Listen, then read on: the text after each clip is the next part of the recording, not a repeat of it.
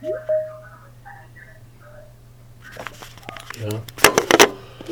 Okay, um.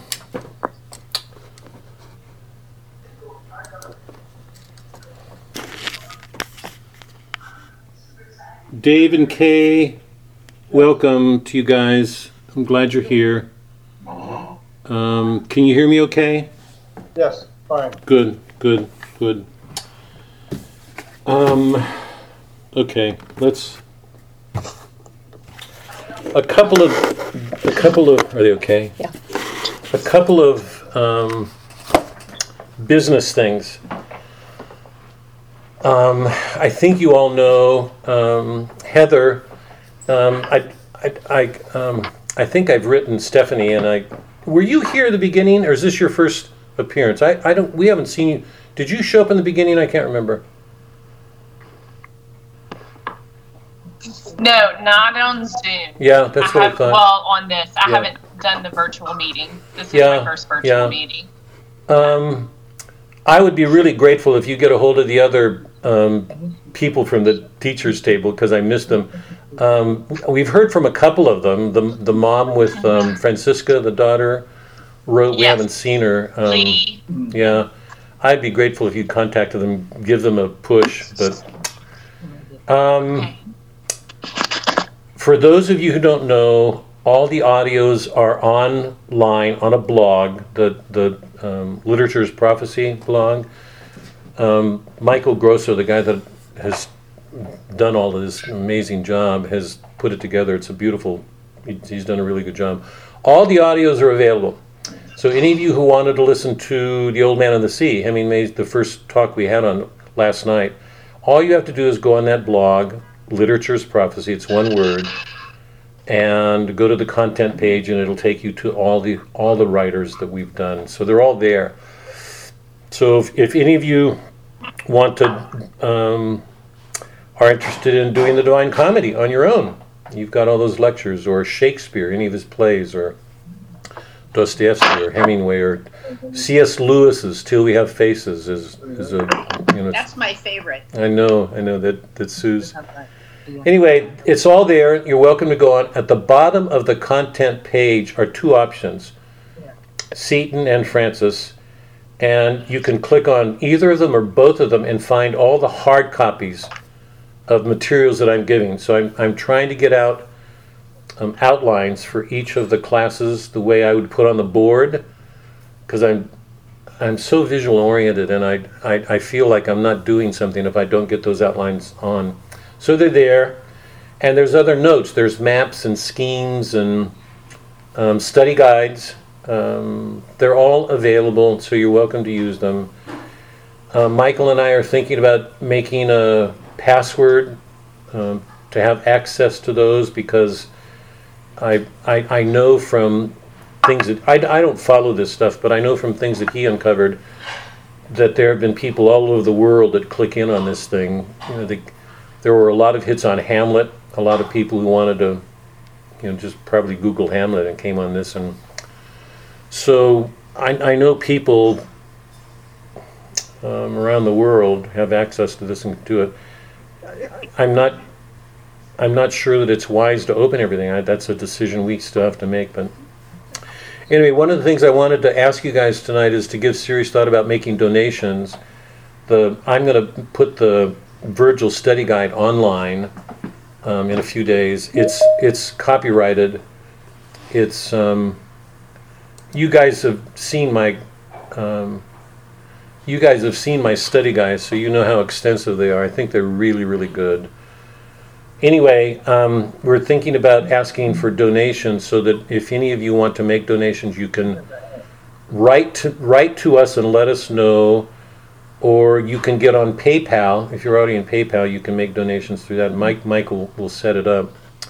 But we'd be glad to have um, any financial help that you guys are willing to offer. So I think that's the only business stuff. Um, we're still in the process of working with this. I, I, I, the general public has access to it.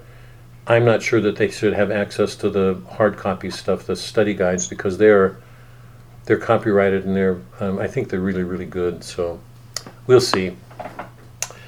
Um, tonight we're going to start Virgil. I want to I want to begin with a um, a quick couple of reflections on the Homeric world, the Greek world that we're leaving, and I'd like to try to connect them with Christ.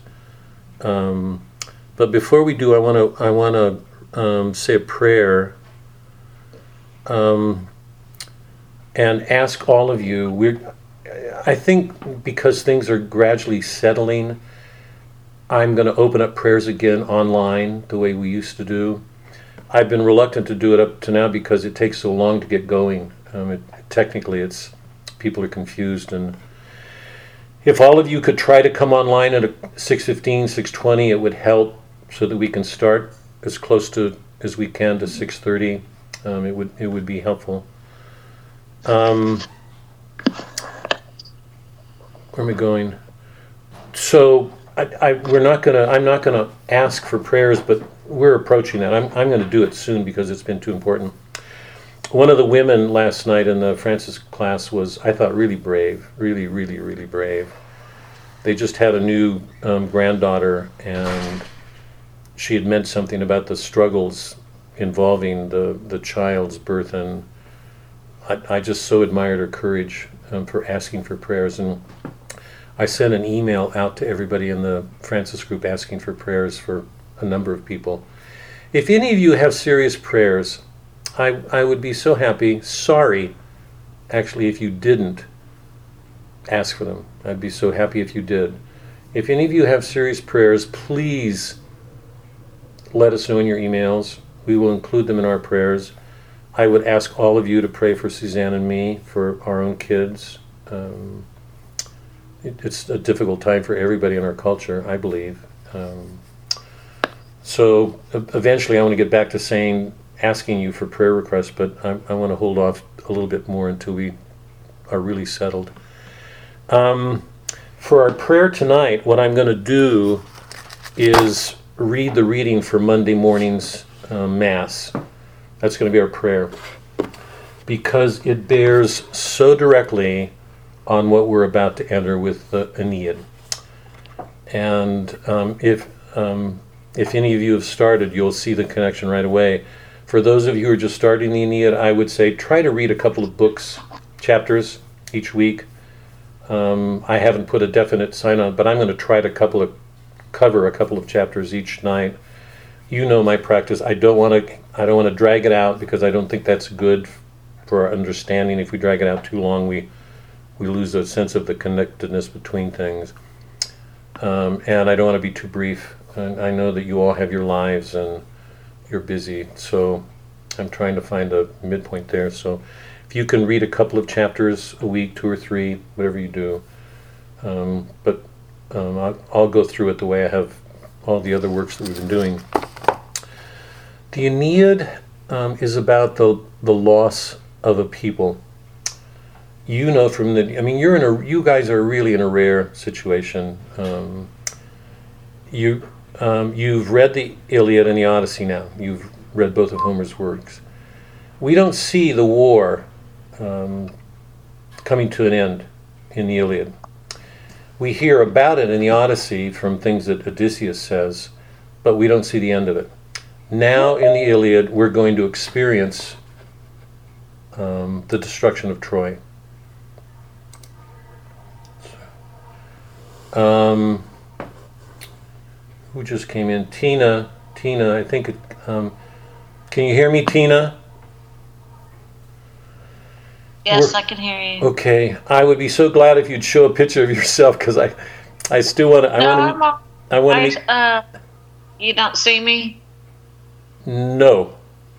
There's a TA. There's a circle on the screen, but I don't see an image, and there's not an image of. Uh, that TA isn't me. No, uh, hi, that's that is me. It's Tess Evelina. Tess, yeah, and I know, it, but you you didn't come on. I haven't seen an image of you either. I would just love to see an image of you and Tess and Tina, but but so you guys can hear me, right? Yes, yeah. perfectly. Okay. I'm going to mute you guys all because, from what I understand, if um, I know how to do this, If I mute you all, the sound improves. But remember, if you guys ever have a question, jump in. Don't don't be shy about interrupting. Just unmute yourself and jump in if there's a confusion or a clarification you need or whatever it is. Just ask, okay? But I'm going to mute you all. Um, come in anytime you want, okay? Um, we don't see the destruction of Troy in the Iliad and Odyssey. What we see are these two great heroes, um, Achilles and Odysseus, who are extraordinary men. That's Robert, our. You muted yourself, Oh, I did. Oh well. or at least I can't hear you. Okay, can you guys hear me now? Yes. Okay, wow. Okay, I don't know what to do. Can you guys all mute yourself? Um, if you're not, just because I think it's supposed to help with the sound, but um, what I was saying is we don't see the destruction of Troy. What we see are these two extraordinary men, and we get a picture from Homer of a possibility of human perfection at the natural level, not supernatural. That that waits on Christ.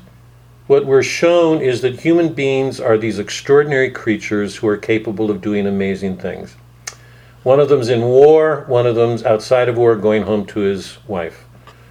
And we see exactly what it takes to live in either of those conditions. The beauty of this, we didn't spend much time on it that I remember, but I know we touched on the Iliad. If you remember the end of the Iliad, when Achilles gets his um, armor, you remember that his armor shows that there are two cities of men the city of war and the city of peace.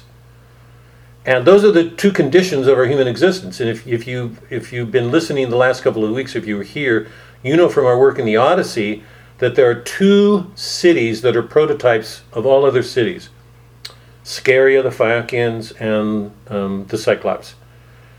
This sort of um, suburban, ideal people, um, comfortable, secure, but soft. They don't know war, they don't know difficulties, they're too soft. On the other hand, there are the barbarians, the Cyclops. Those two peoples grew up side by side. So what Homer's show, showing us runs absolutely contrary to what modern scientists presume with a theory of evolution, which is that we're evolving and getting better. Anybody who looked at reality would know how much how what a joke that is. We're there's as much barbarism today. Wow. There's as much barbarism today. I don't even know what to do with this. Um, um, does anybody know how to what just happened? Oh, Mike. Doc. I'm going to go ahead. You guys can all hear me, right? Can you all hear me? Somebody else is sharing their screen. I yeah, something happened. I don't know it. I, I'm going to call Mike and see if he can, unless somebody online knows what to do here. Um, the, the modern scientists have have set forth this theory that we're evolving, so we're always getting better. The biblical account is that when Adam and Eve fell, they lost the garden, and the city of Enoch was created, and good and evil grew up together. And men and women um, turned their love from God to themselves and became selfish. So that men began to use women for themselves, and women began to do the same thing. So that both of us are falling. And one of the beauties of both of those works is in the Iliad, we see how men can use women. And in the Odyssey, um, we, it becomes very clear the, the variety of ways in which women can use men. And that's what we're left with. Um, where was I going? In the Iliad, right, sorry, we've got these two shields of two cities um, the city war and the city of peace. In um, Aeneid, we've got a city being destroyed. And in the Homeric world, we saw these images of these two great figures, Achilles and Odysseus. And from Homer's perspective, they are the ideal of what man can be when he's at a state of war and when he's in a state of peace. Because remember, those are the two um, eternal conditions. They have been with us from the beginning, they're always with us. Man's always going to be at a state of war, he's going to be doing things to cause war, he's um, going to answer them, and there will be communities that are at peace. Those are the two conditions. Um, God, I don't, Paul. You guys excuse me for a minute. Paul, sorry for a minute. Um, Hey. Hey, Tina? Tina, Uh-huh. I think you're sharing your screen. That's why we're seeing this. Can you unshare? You know what? What do you guys see? We, where we see your, your Microsoft, um, all all of your icons and everything. we can see your computer. Your, your you know, your. um, oh, is that it? There you go. Yeah, she, she undid it. Can you guys see me? Now we Yes. can, yes. Wow, who did? Who said that? I missed. That was me. Oh. I am like trying to figure this all out. Thank you, thank you, Sorry. thank you. Bring your screen. Um, anyway, you guys are following, yeah? In the Homeric world, we got Homer's presentation of all that a man can be in the natural order at war, at peace, at home, at war. Um, what we're getting in the um, um, Aeneid right now is an image of that city being destroyed. So we're watching a whole civilization because remember, the Trojans had gathered all these peoples from all over Asia together to hold off these Achaeans, these Greeks. We don't see Troy destroyed. What we see are these two glorious men, Achilles and Odysseus. What we're getting now is that story told from another side. The story is going to be told um, by the by a man who survived the war, who was on the losing side. So, after Aeneas gets to Carthage, he's going to tell his story, and we're actually going to see, feel what it means to be destroyed. Wives raped, children killed, buildings destroyed. The gods are taking it apart, brick by brick. We're watching a city get destroyed. Aeneas is going to have to um, take his family and leave. So this um, he he's a man who has lost everything that's important to him, absolutely everything that's important, and now um, following the call of the gods, he's got to create a new world. And while he does it, we're going to become aware that um, these two glorious figures that we saw in the Iliad and the Odyssey, Achilles and Aeneas, are not all that glorious. And I've done everything I can to show them from Homer's view because I, it's what I believe. But now we're going to get a different view. We're going to get Virgil critiquing those two men, and we're going to get a very different view because the Rome that comes into existence in this book, this Rome, this is going to be the center of Christendom. This Rome, um, this Rome has a very different way of looking at human beings and we'll see what it is. But I wanted to just preface our prayer tonight with that because um, the the reading Monday morning for those of you who go to mass in the week will remember it. It's God saying, God's angry. He doesn't like what people are doing. They're too soft. They're too wealthy. They're too comfortable. They're turning to other gods. He's saying, don't put on any sandals. I mean, don't wear covers. He's saying, get ready to travel because they're going to lose everything. And if you remember the gospel, gospel Christ followed up because the, the man comes to him who's, who's got everything. He's got wealth, he's got property, he's got comfort, but something's missing in his life. And he goes to Christ and asks, What must he do? And you know from the reading, he says, If you really want to do something, give up everything you have to the poor, come follow me. So Christ is saying, Give up everything. Give up everything. So I want to make that connection. In the Aeneid, we are going to experience what it means to have nothing. A whole civilization is lost, and out of that loss, after that humiliating defeat, is going to come the man who will be the founder of Rome. So, one of the meanings we can give to Rome right now is this is a place for the defeated. It's, it's a place for fugitives to come for a new life. And I'm putting it that way because we know from our history that that's one of the most important meanings to America. Right? Our founding was fugitives came here so they could practice their belief in God, that they would have the freedom to pursue a life. So one of the fundamental principles of the American democracy is this is a place for everybody. It doesn't matter what person's country was, his place of origin, his race, his ethnic background, it does not matter. Those things are secondary to America. The most important thing about America is that we not let racial identities, national identities, define us. We have come here to be one with each other. That's the principle of the American founding. The ultimate origins of that is Virgil's Rome. The two greatest obstacles to the founding of Rome in Virgil will be ethnic racial prejudices. He's going to have to leave his Greek world behind. He's got to leave it. The Trojan world behind. When he gets to Italy, he's going to find people who are who are killing each other because of their racial divisions, their tribal identities. So the the cost of um, founding this new city, this new kind of city, because it, it's absolutely new. No other city in the world has been anything like this.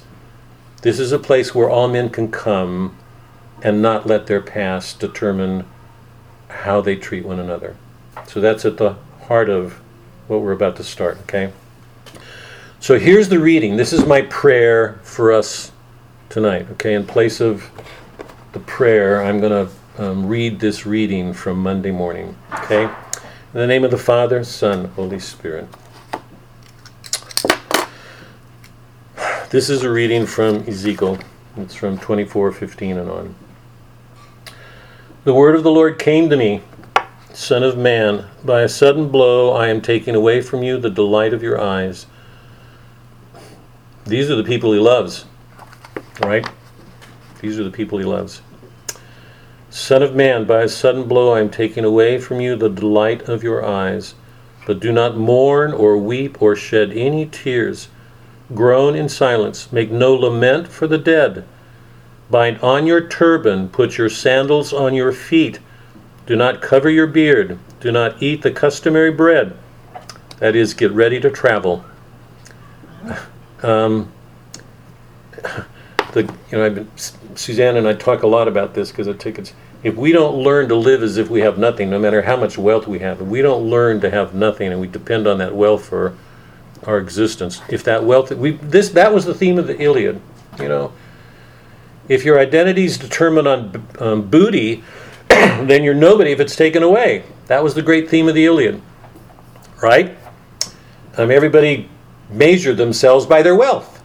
Achilles stepped outside of that world, didn't make it the source of his identity, and we discovered that there's some intrinsic human dignity to the human person because there's something divine in him. So we're just picking up that theme, but we're going to move it a huge step forward tonight. But God is saying um, to Ezekiel, the prophet, um, do this, this, this. Um, put your sandals on your feet. Do not cover your beard. Do not eat the customary bread. That evening, my wife died. And the next morning, I did as I had been commanded. Then the people asked me, Will you not tell us what all those things that you are doing mean for us? I therefore spoke to the people that morning, saying to them, Thus the word of the Lord came to me Say to the house of Israel, These are the people he loves. He's saying to all the Israelites, his, his children, his people, Thus says the Lord your God, I will now desecrate my sanctuary, the stronghold of your pride, the delight of your eyes, the desire of your soul. The sons and daughters you left behind shall fall by the sword. Ezekiel shall be a sign for you. All that he did, you shall do when it happens. Thus you shall know that I am the Lord. You shall do as I have done, not covering your ha- beards, not eating the customary bread. Your turban shall remain on your heads, your sandals on your feet. Get ready to move. You shall not mourn or weep, but you shall rot away because of your sins and groan one to another. The word of the Lord. Um, help us to hear your words to us, strong warnings, grave warnings about how easy it is for us to let other things become our gods, particularly our possessions. Strengthen us, please, um, to keep our sandals on, um, to not let these things become more important than you, whatever our possessions are. And um, strengthen us to be open to you, to these works, for all the wisdom that they have to offer, and more importantly, help us to live them in everything we do, in our families, with each other. We offer these prayers in your name, Christ our Lord. Amen. Okay, um, that's the reading. Um, I want to just briefly cast my mind, our minds, back to Homer for a minute. It's really a little bit repeating what I've just said, but try to keep it in context. Um, in the Homeric world, we learned a couple of things. We learned that there's this human perfection that man is capable of, you know. And I've been stressing. The, can you turn that light on, Doc? I've been stressing that for a number of reasons because you know from our modern world that um, that the both the scientific worlds and the Protestant worlds give us a very different view of man. According to the science view, we're all individuals and isolated. We're in space. We're atoms.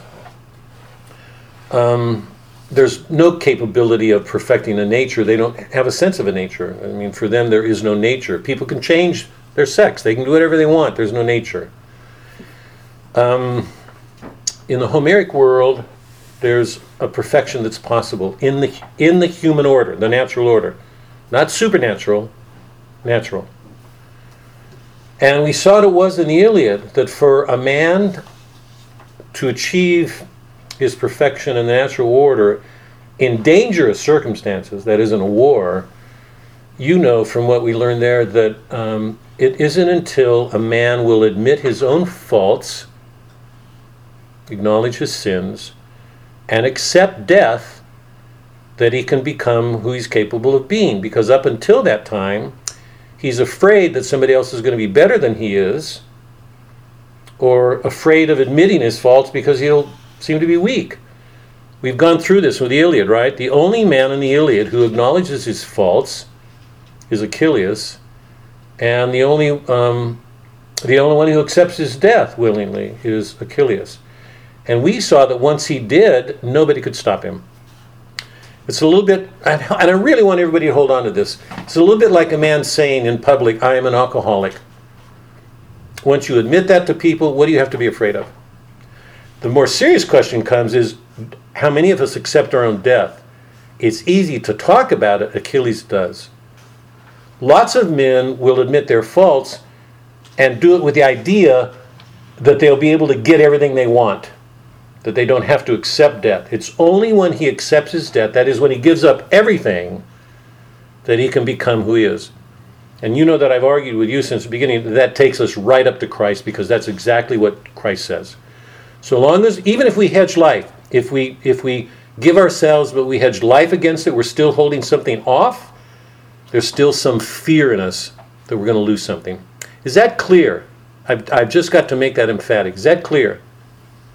If we hedge life, and we think I'm going to make all these sacrifices while we're still not sacrificing our life, then it means we're still afraid of losing something. And that fear can become paralyzing. Is that clear? Christ says, Ezekiel, put on your sandals. Christ says, give up everything. Is everybody clear? Okay, that was Achilles. So in the Iliad, he's showing us that it's only when a man admits his faults and gives up his life and has nothing to fear anymore that he can accomplish what he did. And you remember what happened in that book. When he went back into the war, all the gods came back into the war. It's what I call a psychomachia. Remember, all the gods went to war?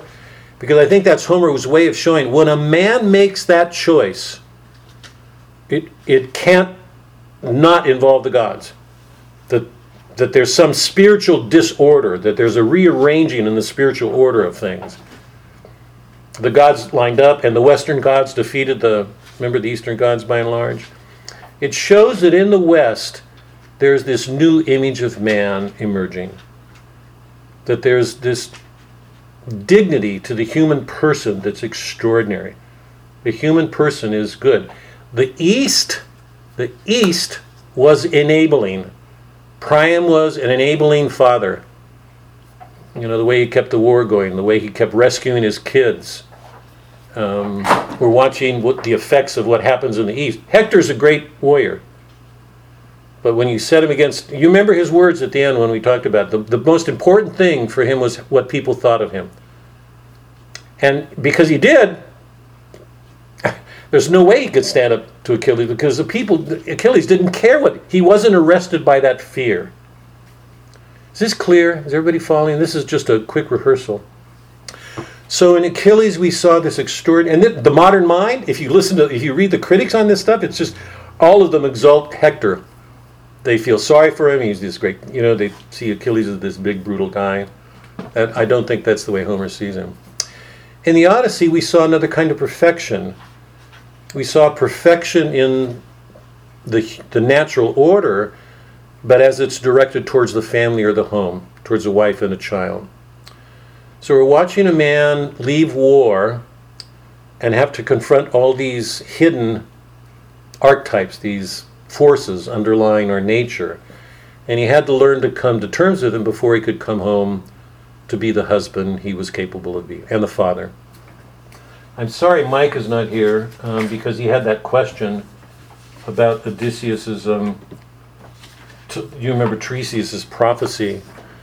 Um, but anyway, those are the those are the two things I just want to underscore before we leave this Homeric world because Virgil Virgil is going to have nothing good to say about e- either of those two men. Because for Virgil, he ha- he he took the Homeric world in, he learned from it, but he also saw that there was something wrong with it. And what we're going to learn in the Aeneid is what was wrong with it. That there's a new a new image of man um, that comes into being with this new image of a city, the city called Rome, and that city will happen to be the center of Christendom, you know, um, up until our time. So, um, in the Homeric world, there was this love of individual excellence, individual pride. I can do this. Um, virtue is possible. We saw that Odysseus represented a mean between all these extremes. Wherever he went, he caused problems. Because what we discover there is he's an image of a, of a mean, a virtue that makes other people aware of their failures. They get angry, they're upset, they're showing the extremes in which they live. So Homer's showing us that virtue is a possibility, that we can become better in the natural order. We can become the four natural virtues that are exemplified in Odysseus are temperance, to control our appetites, um, endurance, that we can hold on when things get tough, prudence, that we can make the right decisions, you know, that they change under certain circumstances. Prudence means knowing what to do, how to do it, when to do it, because circumstances change all the time. And finally, and most importantly, is justice. Justice is, we've talked about this, the, the fruit of the other virtues. Because justice means taking all the virtues that you've learned to practice in yourself so that you can be just to another person. We've talked about this forever. How do we ju- how do we be just to another person? How can we give what's due to another person if we don't learn to order our own souls? If our own souls are out of order, if we're given to excesses, how can we really do justice to another? And along these same lines, because I don't want to miss the point, remember, Christ came into the world to answer an injustice. The injustice was done against his Father, it was our original sin. He came to pay a debt, to answer an injustice, by bringing a divine love to it because no human act could answer that injustice. Our offense was against God. Only a, only a being who is both a God and a human could answer that injustice. Christ made that clear when he said, I didn't come to what he, I didn't come to abrogate the law, to do away with it. I came to fulfill the law. Everything he did was to fulfill his Father's law. But he brought a divine love to it that nobody else had. To do that, he had to take on our human nature. So justice is always, that's why if you, you know, if you're paying attention in Mass, you know that every first reading, the first reading of Masses is always from the, or generally from the Old Testament. And the focus almost exclusively in the Old Testament world the law, justice, God's order, His way, His commandments. Earlier in the week, um, the refrain in the psalm was, I love your commandments, I love your commandments, I love your commandments. God loving the man who does his will, who does God's will. That was his son. That's what Christ did in, in our flesh. So justice has never been a small thing. Odysseus is a man showing us justice. He has to learn to deal with all these disorders in himself in order to bring to his marriage what he what a man is capable of bringing to his marriage. And if you set Odysseus against Nestor in the beginning and Menelaus, because remember those are the two homes that Telemachus visited, you see that he's doing something that neither of those men do. For Nestor, there's no wife. He, all he can do is talk about his battles. And um, Menelaus is a kind of enabler. He just lets Helena, Helen, sort of indulge herself in her drugs. Um, Odysseus is doing something different because he he was given something in his journeys at sea, all that he learned about these disorders. So that's a, a brief overview, if I can just put into perspective what we've learned from the Homeric world, you know, and in some of the ways it bears on Christ. Um, um, I asked everybody to think about the archetypes. Um, I've got something I want to read, but before I do, any of you want to offer any thoughts on it? Remember, I asked you last week, where do you find the archetypes at home? Because I've, I've been insisting pretty seriously that Odysseus is learning something from every one of those archetypes the Laestrygons queen, the lotus eaters, Scylla Charybdis, the sirens, Circe, Calypso, the life of the dead, the underworld. All of them are necessary to prepare him to deal with them in some form when he gets home. So, anybody want to offer anything? I, have got a summary thing here to read, but I and, and, I'm sorry Mike's not here because he had that question about Tiresias's prophecy. But any thoughts? Do you guys any thoughts about where he meets those figures at home? Siren, Scylla Charybdis, the Laestrygons queen. Lots of them are women. The the dangers that he's going to face concerning women once he gets home. Any thoughts before we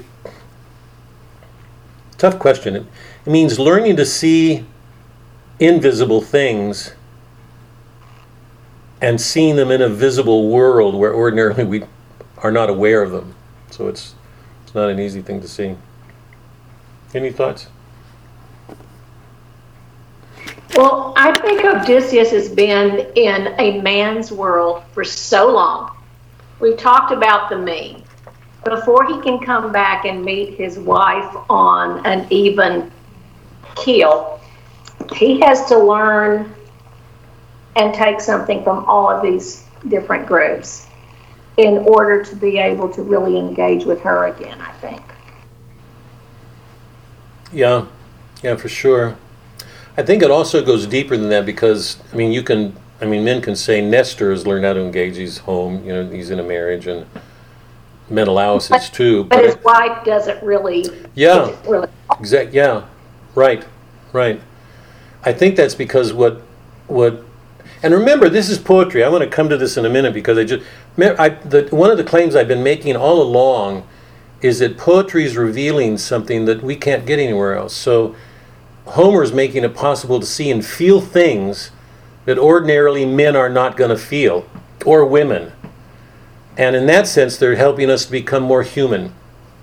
The argument that I've been making is they're helping us to approach Christ. So, my, my question is what are these underlying things that he sees that obviously most of the men in this book do not see? And that we become aware of through poetry, I guess is the best way to put it. I think it's important for women to see this. You know, because whatever we feel, we very often don't see very well, all of us. Poets help us to open our eyes, men and women both. We, we learn to see a lot from what these poets give us.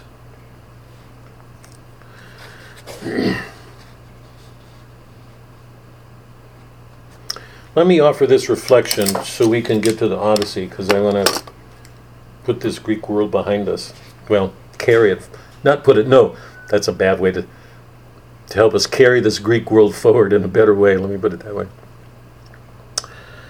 Um, Odysseus has been, this is something I've written in a, something that I presented in a talk once, and um, it speaks to what I think is going on, because one of the questions that has troubled me over the years in my teaching of the Odyssey is Odysseus has to put to rest a hundred suitors.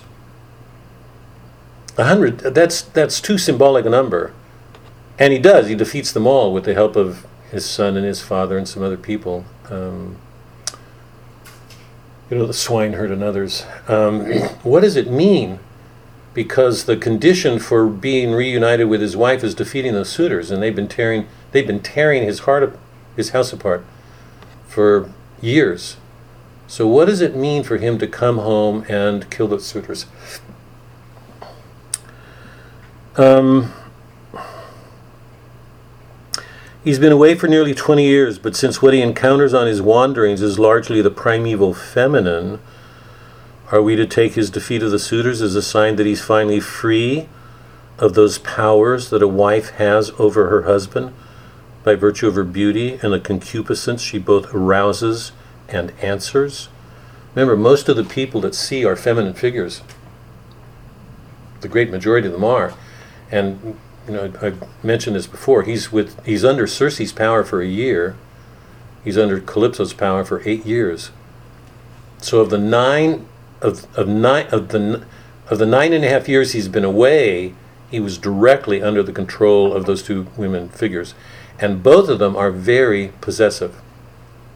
They want to control him. They want to keep him. Uh, they want to have him for themselves. So I'm asking, it, it, um, is his de- um, defeat of them, is it a sign that he's finally become free of those powers that a wife has over her husband by virtue of her beauty and the concupiscence, the, the desires she arouses and also satisfies? It's surely no coincidence that Odysseus comes home to defeat the suitors just after he's freed from the powers of Circe and Calypso. He's apparently ready to do something he couldn't before. If this is the case, are all the suitors at an allegorical level images of what he has to overcome in himself? All that is aroused by Penelope as a woman in order to bring order to his home. What is he facing at home because of Penelope? Is it really possible to understand his struggles without linking her with the feminine figures of the wandering? What aspects of the feminine do they image? Now, the argument that I'm going to make here is that woman is goal. No, she's guide, temptress, goal. She's a number of things. Remember, um, Athena's a feminine figure. She's a guide to him. Penelope's um, an end. He wants to get to her. When Calypso offers immortality, he doesn't want immortality. He wants to get back with his wife.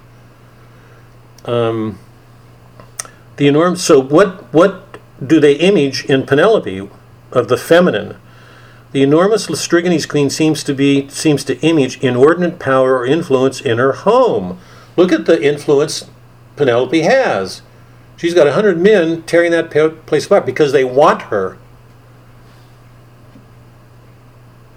Circe, the sexual attraction that brings out the animal in men. We've talked about this. Calypso, the possessiveness and seductions of a spiritual immortal love. It's what's ethereal in women, the way that men can um, idealize a woman to see this ethereal, this kind of divine beauty. And I'm trusting we all know that if you look at Hollywood films or Hollywood advertisement, they're all playing to female beauty because why? Because of its power. Scylla and Charybdis the condition of choice that no man can escape without pain when he's in the presence of beauty. And finally, Nausicaa, remember the Phaeacian young princess, um, feminine promise, youth, beauty, graciousness, all that women promise to be when finally loved. How are they all present in Penelope? Penelope is the epitome of the feminine. She has contained in her all of the feminine disorders mentioned above to disordered men. men whose lusts give women inordinate powers. They are present in conspicuous ways in Clytemnestra and Helena, Helen. To the suitors, and this is, I think, the crucial point, at least for me, to the suitors, as an image of feminine beauty and sexuality, Penelope is an overpowering temptation, an object to be used to gratify their lust as well as their cravings for power. We're seeing the same thing we saw in the Iliad. To them as lawless men, and this is the point, to them as lawless men, she is death. To Odysseus, the virtuous man who's learned restraint and all the other virtues, she is beautiful, faithful, pious, modest, wise, clever, respected, love. And remember how cunning she is. Remember at the end she tests him. She's not going to go to bed with him unless she's sure that's her husband. So she actually embarrasses him when, when he's ready to go to bed with her, and and she says to um, Eurycleia, "Make up the bed outside the." You remember the trial scene where, and she says to Eurycleia, "Make up the bed," and Odysseus gets furious, and then she knows it's him. To them as lawless men she is death. To Odysseus, the virtuous man who has learned restraint, she is beautiful, faithful, pious, modest, wise, clever, respected, and loved. She is a trial to him for 20 years, helper, temptress, goal. She is finally the fulfillment at the very end. The battle at the end seems to carry something of this meaning if our focus is on Odysseus. If the perspective is enlarged to include both Odysseus and Penelope, the meaning deepens even more. Odysseus's victory over the suitors isn't simply a victory of arms. It represents the clearing away of problems that makes possible a union between Odysseus and Penelope they could not have enjoyed before. I don't think there's any way they could have had this union 20 years before, before he left for war. This is something he comes to as he matures as a man, and that she comes to as she matures as a woman. Seen in light of Odysseus' adventures, their marriage isn't simply a reunion, it signifies an emergence from some original solitude, some basic egotism or self serving autonomy that's hinted at in all of the archetypal figures and confirmed in the other marriages. Because remember, all the, I mean, the, the people in the archetypes tend to be alone, they live for themselves. Um, what's remarkable about the two of them is that neither takes any of the opportunities offered them to abandon their marriage and ease their suffering. They both endure. Odysseus is called long suffering Odysseus. Penelope has suffered. She has endured for 20 years waiting for her husband. It's only at the end, remember, that she's going to choose a new husband after 20 years.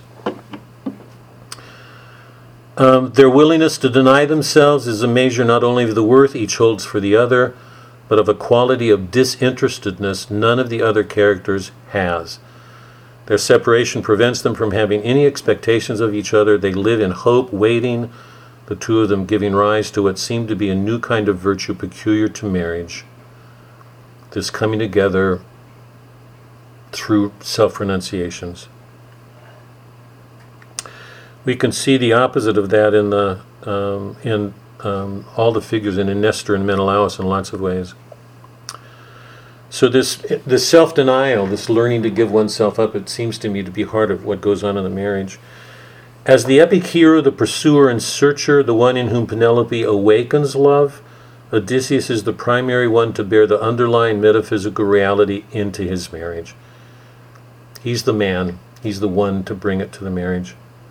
In terms of the epithet given to him, he's long suffering, endure. Remember, suffering means bearing up. The word suffer mean it comes from ferre. It means um, to be fruitful. That's what suffering means. The root of suffering is to bring up, because once we suffer, um, we've had to give up something. We have a new consciousness, a new a new birth takes place in it. When we're too possessive, we hold on to things and we lose them, we suffer. It's like a, something of a new creature creature is formed in us. We become a new person in consciousness. Spiritually, we grow. Um, every encounter with the ontological character of the feminine brings Odysseus to a more profound appreciation of the woman he left behind, thus enabling him to see something none of the other men see either in the Iliad or the Odyssey that Penelope as a woman is a person. possessing all the dignity and worth usually attributed only to men. Because that's that was the condition we left behind in the Iliad, you remember? In this sense, Odysseus' reunion with Penelope isn't simply a return to the wife he left behind. It has to be seen as something new. At some level, not only an answer to the sexual disorders that set the Iliad in motion, but a recovery of some proper order within all of nature. Because remember, what set the Iliad in motion was Paris taking Helen. It was an act of lust. It violated the marriage vow. Homer seems to suggest something to this in what he does with time. After Penelope satisfies herself in the question of Odysseus' identity, and the two of them go to bed and exchange stories, they spend a night telling their stories, sharing them. Homer describes Athena doing something remarkable. She makes time stand still. This is Homer. Now, dawn of the rosy fingers would have dawned on their weeping had not the great. If you've been away for 20 years, how are you not going to weep in each other's arms? The joy you would feel, the gratitude, having something back that you thought you lost. It's a moment of wonder would, would have dawned on their weeping had not the gray eyed Athena planned it otherwise. She held the long night back at the outward edge.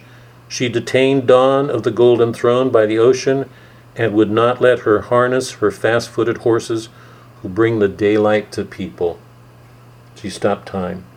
So for a moment, husband and wife step out, are allowed to come out of epic time because epic time is a constant battle. So, um, so in Achilles, we saw the greatness that's a man's capable of at war. And in the Odyssey, we're seeing. Now, remember, this is before Christ. We're not at a supernatural level. God bless this troubles me. If we ever get to Dante as a group, I mean, the end of Dante makes it clear what a glorious creature God made. That the human person is the, the, the greatest thing in creation. He's made in God's image. What if science can get us there? What if the Protestant world can get us there? The Protestant b- world believes we're depraved. Here in the natural world, when we're looking at these pagans, we see man as this extraordinary creature. Achilles shows us something about the glory of man when he admits his fault, admits he's not perfect, and gives his life up when he offers himself.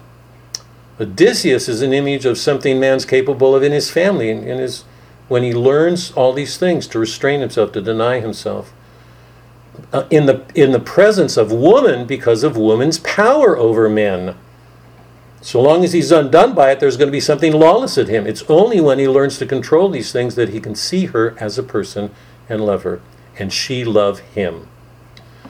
So in the Odyssey, we're getting this extraordinary image of man and what he's capable of in a marriage.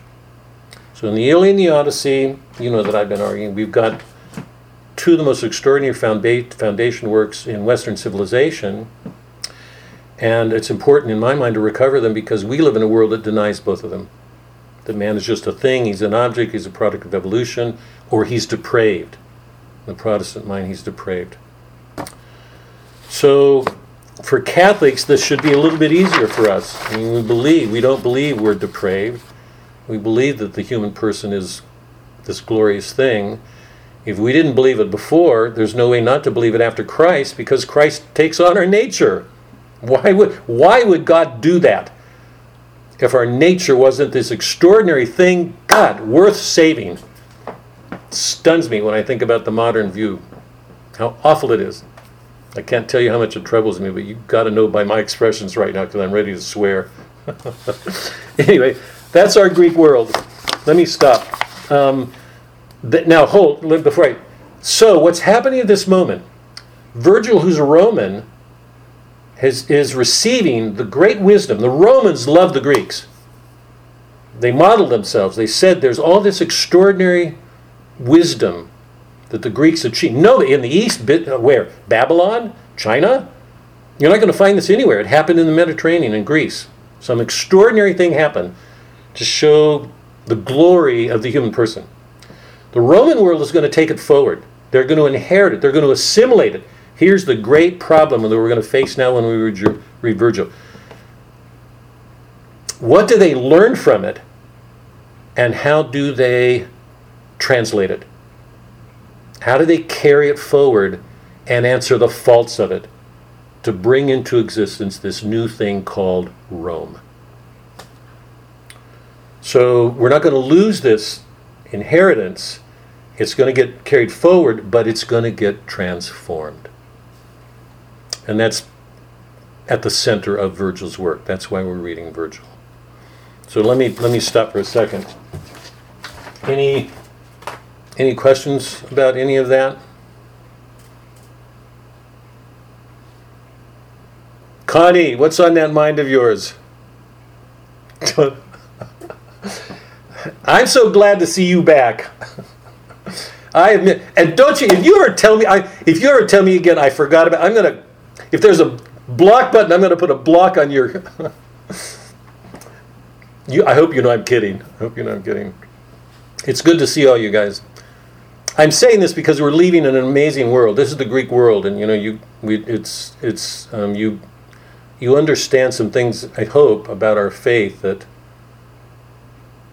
lots of people don't know today. So, any questions about this Greek world and what we've been doing? Melody, you look like you've got questions. I actually have a statement. Go go ahead. I really enjoyed this book.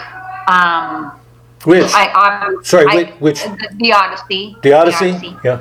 Because I think I'm married to Odysseus. Um, he is very, very much like him, and Wow. it gave me new insight. Plus, I think I don't really get that men somehow are just goo-goo-eyed over women. I, I, I don't know that women have that much power over them. But it was interesting to, to hear that kind of thing. But uh, I, yeah, I enjoyed this book and I appreciate you running us through this because it was good.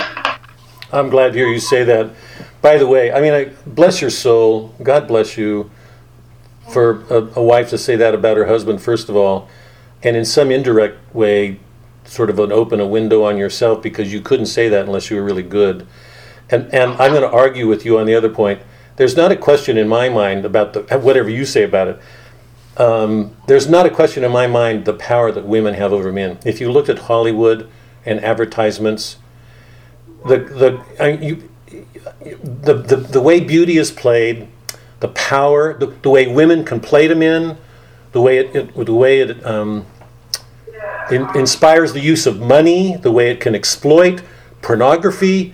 I mean, you you can't look anywhere and escape that one of the great powers in the natural world is the beauty that women have, and it, it says a lot to me that that that wasn't a comment, which says to me that you and your husband are are not as caught in that world as so many people are. But it seems to me if you look at the world on its own terms, I mean, it, it, it just shakes me. It just absolutely shakes me because you know it's a, it's a la- it, it, ca- it makes me laugh to hear women say we're we're the ones who don't have power, and if they get political power, there'll be this equality. Because I think the more they step into political power, the more they're going to lose the natural power they have over men. It's just it's a laugh to me. Anyway, it's um, I think I think beauty and subliminally the way the media plays to it um, gives it away. It's just um, it's it's just I just think it's far greater than most people um, appreciate. Um, but I, I, I took honestly an absolute joy in hearing you describe um, um, um, yeah, your husband. What a what an honor to him and what an honor to you to say it that way. So anyway. Um, any other comments before we start Virgil?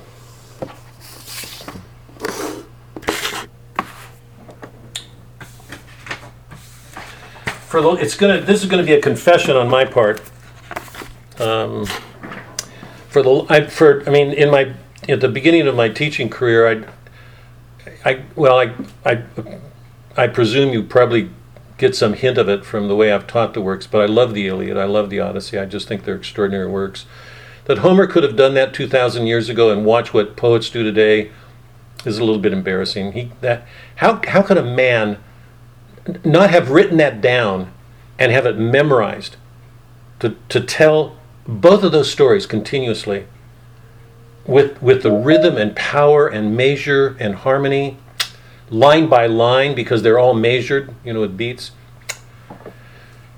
It's just extraordinary. And anyway, for the longest time, I just loved Achilles and the, and Odysseus because they're extraordinary figures. Virgil was not that important, but the older I've gotten, um, uh, um, the more I've learned to see the shortcomings in Achilles and, and Odysseus that, um, from the perspective of Virgil. Um, I don't want to take away the greatness of those men, but I hope by the time we finish the Iliad, or I mean the Aeneid, that you'll see that that Virgil carries the Homeric world forward, Achilles and Odysseus, and he does something to bring people even closer to Christ. And you know that I've already said I think Achilles and Odysseus are already close to Christ at both the Iliad and the Odyssey, and with Parousia actions, the Return of the King. So in lots, of, I'm, I'm just stunned. I'm just I can't that a poet could see into nature something in nature that already is making visible Christ to him. It just stuns me. We have no sense of that because we've lost the sense of nature altogether. But he did that, and and I think in some ways Virgil went beyond him. The kind of hero that he gives us in Aeneas is even more human, far more human, and closer to Christ than either Achilles or uh, Odysseus. So we'll have to see what you guys think. You may disagree with me, but okay. Um, just a couple of things about Virgil. Um, he was born just before the Pax Romana when um, Augustus Caesar took power. It's an important thing to know because if, if you know your history, you know that the, the Pax Romana was that period after um, Caesar took power that lasted for almost 200 years, up until up until the time of um, Marcus Aurelius. Have you guys seen the um, the movie The Gladiator? If you've seen the movie The Gladiator, you know that that Marcus Aurelius is the one who who marks the end of that Pax Romana, the peace of Rome, and the and the bad emperors follow him. That that marks the decline of Rome. And it's interesting because he, he, he writes the the Iliad or the Aeneid. He's he's writing it. Um, from about I think 27 to um, I can't remember 17 BC, something like that. Um, he's on it. He works on it for a long time, and he said to his friends that if he didn't finish it before he died, he wanted it destroyed. And um, Augustus Caesar was so upset by that that and it, um, Virgil died close to the time that he finished the work, at least the work as we have it now. And he he wanted to make sure that it survived because he saw its greatness.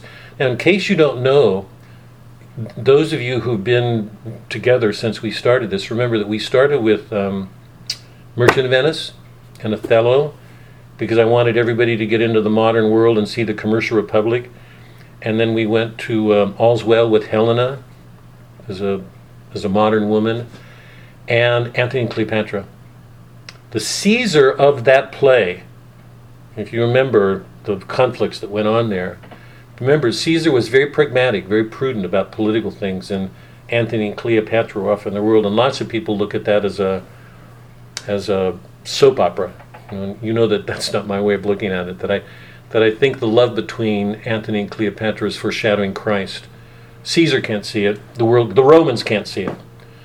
But the way Shakespeare presents that play makes it clear there's something going on. If you, if you, let me just quickly. I wasn't planning on doing this, but let me just remind you. Remember, during the battles between Antony and Caesar, same Augustus Caesar here, um, that um, Antony does some foolish things because of his love of Cleopatra. And because he does, some of his major um, captains, lieutenants, leave him. And um, Enobarbus was one of them. And, um, and after Enobarbus leaves Anthony, Anthony has a victory, and Enobarbus is crushed in shame. absolutely crushed. And you know that he goes off to die. He doesn't take his life. That is, he's overcome with guilt and despair in his love of Anthony. And remember when Anthony reached a point where he wanted to commit suicide because he thought Cleopatra killed himself, he asked his soldier to, to do the job because that was one of their duties. Do you remember the name of the soldier? Come on, you guys, let's see your hats here. This would have been a quiz sophomore year. His name was Eros, love. And he said he couldn't do it. He loved Anthony so much that he took his own life. Anthony was embarrassed that all these men had the courage to do what he did. And everybody knew in the world he was the greatest fighter. Much, much greater than Caesar. If Caesar and Anthony met on a battlefield, Anthony would have chopped him pieces. And you know, at the end of the play, when Cleopatra learns that Anthony's dead, that she takes her life. And Caesar tries to do everything he can to keep her because he wants to put her wants to parade her through Rome as a trophy. Because he sees her, here it is again, he sees her as an object. And her words, her words, remember to her maidservant, I'm not going to let him boy me. I love that. I'm not going to let him boy me. To, to, to turn her into something other than this extraordinarily sexual, beautiful woman. And the night before she takes her life, remember she has that dream of Anthony, and she tries to tell Dino um, Barbas about it, and and he thinks she's mad, but he says, "I had a dream." She says, "I had a dream last night of Anthony. He was larger than the moon, is as great as the stars," because she's showing us that the human person is greater. This is Saint Thomas.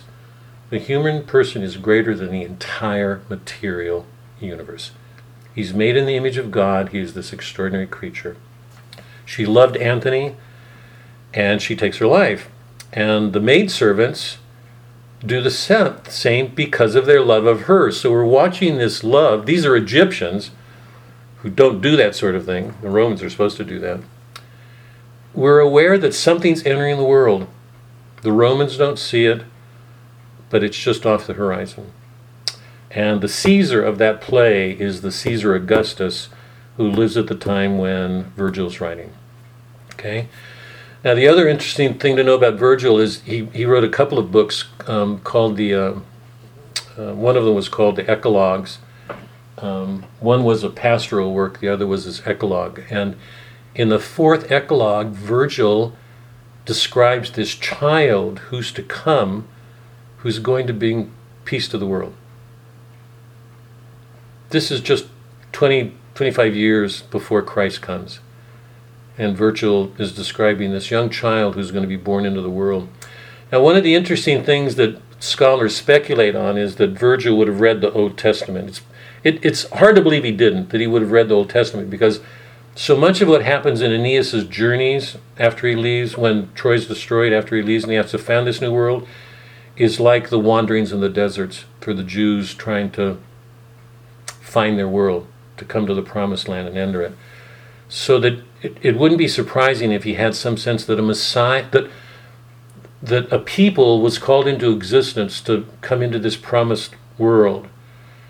And um, that they did it in the hopes of one day having a Messiah, a leader that would spare them all of these suffering that they go through. It's hard to believe that Virgil didn't have act. We don't know that, but it's interesting when you put together the Aeneid with all that the Trojans go through while they're searching for their home together with the fourth Eclogue, where he prophesies this child will come into the world um, who will bring peace to the world. Shortly after he dies, the peace Romana um, is set in motion. The gates of Janus, the war god, are closed, and Rome is in relative peace for almost 200 years. There were wars, they went on, but for two, relatively speaking, there was a peace in Rome that they that didn't exist before and that didn't exist after. Um, remember that the great theme of all the epics has been a founding. The Iliad, the Odyssey, the Aeneid. Remember that in the Iliad and the Odyssey, we've said that each of those books is about a founding, that, that a people comes to a new identity of itself because of something a hero does. In the case of Achilles, it's given him a sense of what real honor is, not a false honor, not this egotism that men have when they kill each other. That's a false egotism. It's it's it's like Sylvester Stallone shooting 50 people with a machine gun and, and 50 people shooting machine guns back at him and he can't he's never hit with a bullet. It's this false ego that you know a man can take out 100 men and he's um, it's not it's not real heroism. Uh, real heroism in the Iliad requires something more. So every book's been about a founding. In the Iliad, it was it was a people coming to a new identity of what real honor, the integrity, the integrity of the individual human person. It doesn't depend on his wealth, on his booty. It depends on who he is. And the conditions for that integrity are really clear. It's not until he admits his faults and he gives up his life that he can really become. That's the great paradox. It's an amazing paradox that a man will only come to himself when he gives up his life and admits his weaknesses. In the Odyssey, it's a new vision of um, a ruler and a family, a husband and a father. All, all that a man can learn about his relationship to a woman because of his struggles. So it's a refounding. It's a, it's a new understanding of marriage and its possibilities in the natural order. So there's a refounding. Something new's entered the world. Now let me just ask this to be clear: How many, the, how many men in the Iliad on the field of battle understand what's going on as the poet shows it? Is everybody clear? How many men in that Achaean group, or even in the Trojans, understand what's really going on? None, right?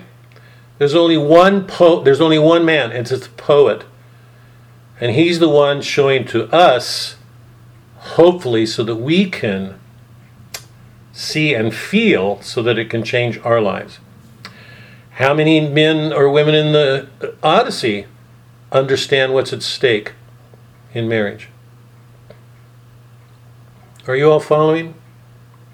It's only the poet, and this is my way of trying to reinforce again this notion. There's something prophetic going on in good poetry, in the very greatest poetry. It's showing its depths about ourselves that we wouldn't see without their help. So, poetry is one of the greatest sources of wisdom that we have in the world, and it's being lost today.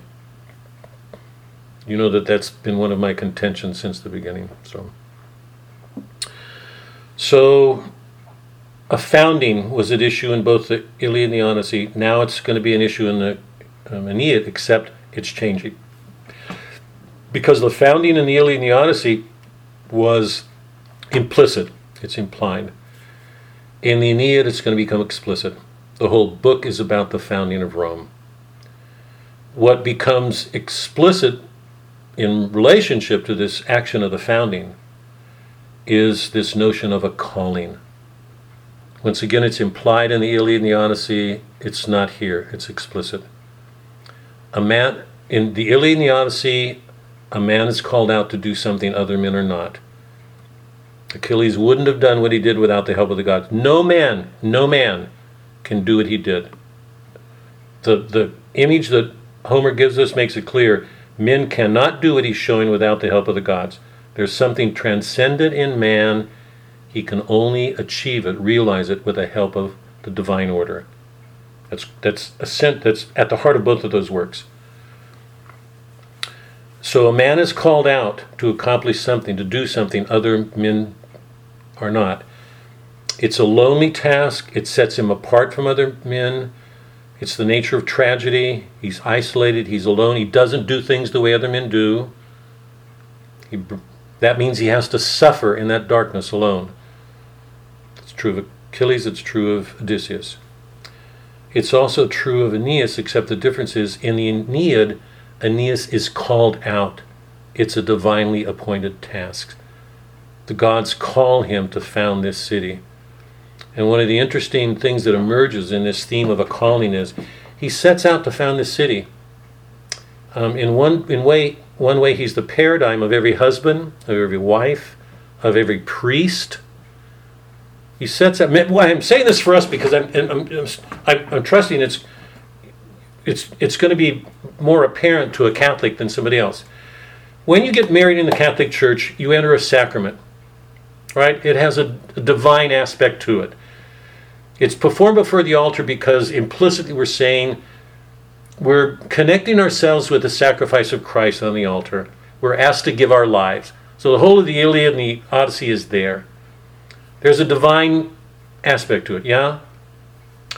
So, um, so in, for a husband, a wife, a priest, they're all sacramental in a Catholic world. The interesting thing about the calling is that if we look at Aeneas as an early paradigm, he gets it wrong again and again and again and again. The greater part of his life is a failure. He attempts to found a city again and again and again and again, and each time he does, he fails. Imagine a priest trying to figure discern his calling when he thinks he's got it, and three years into his calling, he realizes he's failing, he's not doing something he should. I, I'm assuming that's not an uncommon experience for most priests. And I know as a husband, and I know from our talks that it's true for me as a husband and Suzanne as a wife, that lots of us go through marriages and we go through these points. We call them metanoia, conversions, ongoing conversions. Do we reach these points and say, I failed. I, I'm not doing.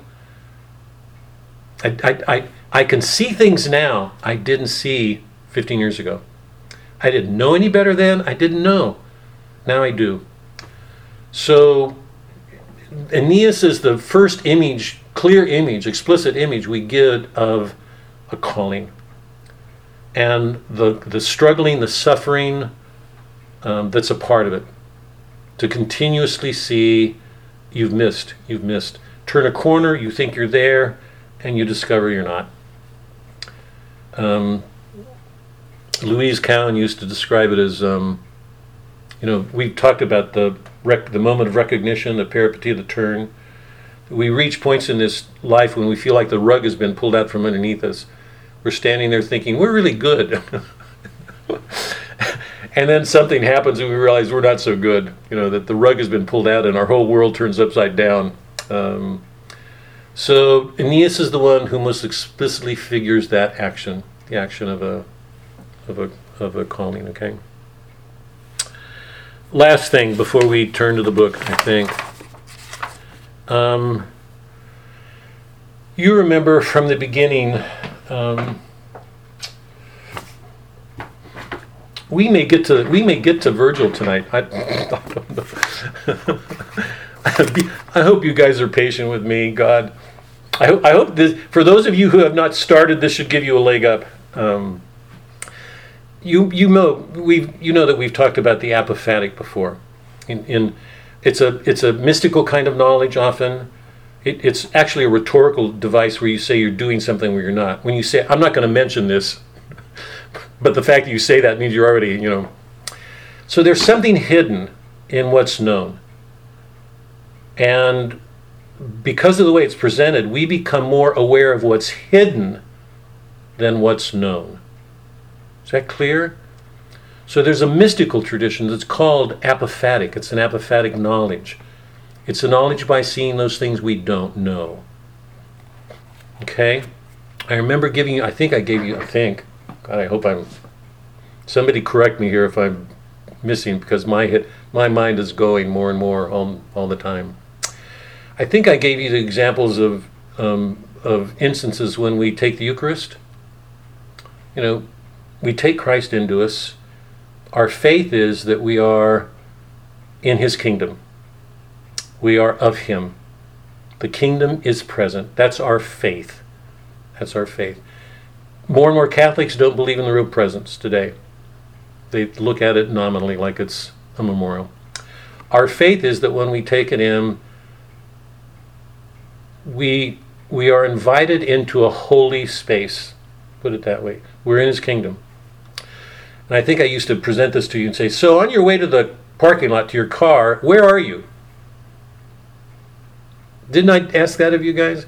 Where are we when we when we leave church and we've got how many of us just sort of take it for granted and we're out the door on our way to the car and home? Where are we? Can any of us identify that space? Because I I know that for lots of people in that moment, they're so overcome they can't find words to describe where they are.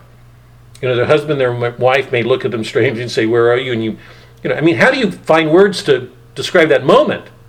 Because it's it's you, on one on the one hand, you you believe, you feel, you know, you believe you're in the kingdom with Christ. On the other, you're on a parking lot head for your car. Where are you? And you know that my argument all along has been that poetry helps give words to that space. It makes the apophatic knowable. We can feel it. It's what's just beyond our perceptions. It's a part of our life, even if we can't give words to it. The, the good poets, how many are good like that? The good poets are the ones who can find words to help us feel it, to know it. Is that clear? So here's one of the great themes of the Aeneid, and we'll find it. I'm, I'm, what I'm doing is just sort of giving general overviews and some of the large, the founding, the calling. Um, one of the major themes of the Aeneid is returning to origins. This is going to be huge, huge, huge. One of the most amazing things, and by the way, this is going to prepare us for Dante because Dante is going to pick it up and take it home. How important was the homecoming for Odysseus? Absolutely important, right? When you've been in a city all your life and you're a product of generations, and you can look back generations and say, my great grandfather, my grandfather, my father, you know, here were our roots, this is where we came from. And you live that way of life, and your life is rooted, and suddenly that way of life is destroyed. Where are you? Who are you? What do you do? Your language, your customs, your traditions, your material world, gone. Where are you? So lots of people despair because it's like the Iliad. Um, um, if if your whole identity is with booty, when it's taken away, who are you? Everything that Aeneas had lived for, he and his wife and his father and child, is destroyed. It's gone. What does he do? Where does he go?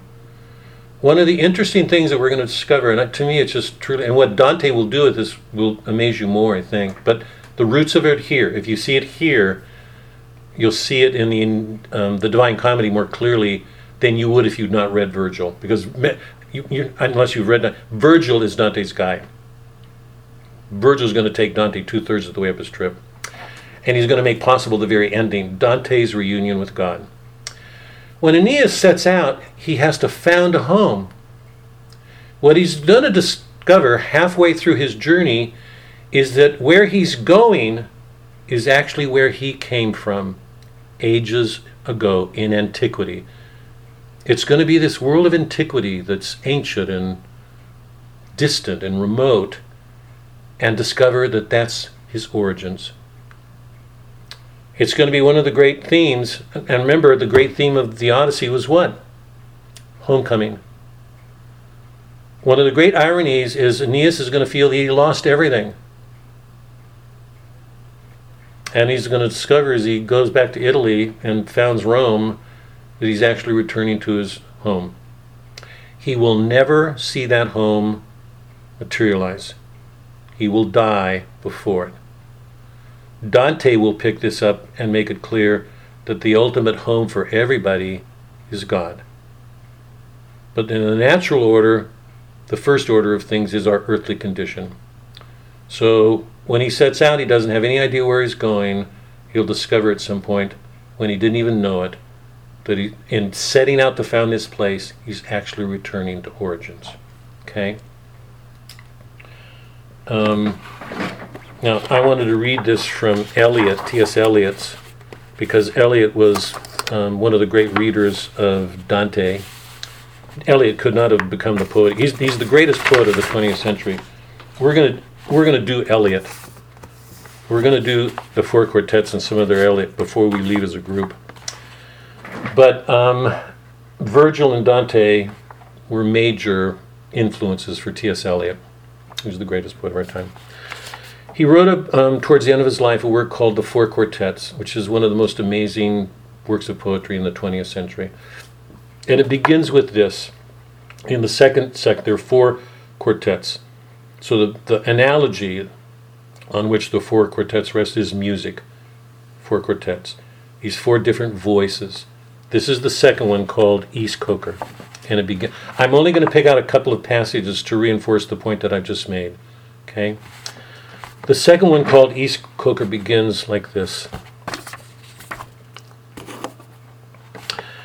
In my beginning is my end. In succession, houses rise and fall, crumble, are extended, are removed, destroyed, restored, or in their place is an open field, or a factory, or a bypass. The phrase, in my beginning is my end, is actually a phrase of a saint, a woman who was executed when, um, I think, if I. I think it was during the time when Henry VIII made himself the head of the church and began to persecute Catholics.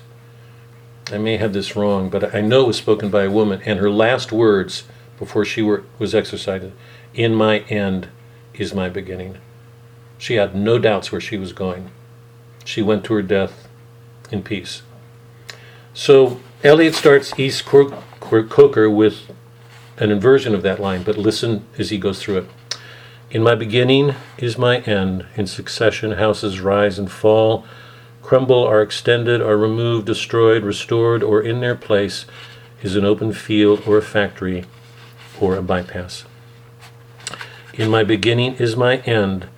Now the light falls across an open field, leaving the deep lane shuttered with branches, dark in the afternoon, where you lean against a bank while a van passes, and the deep lane insists on the direction into the village in the electric heat, hypnotized.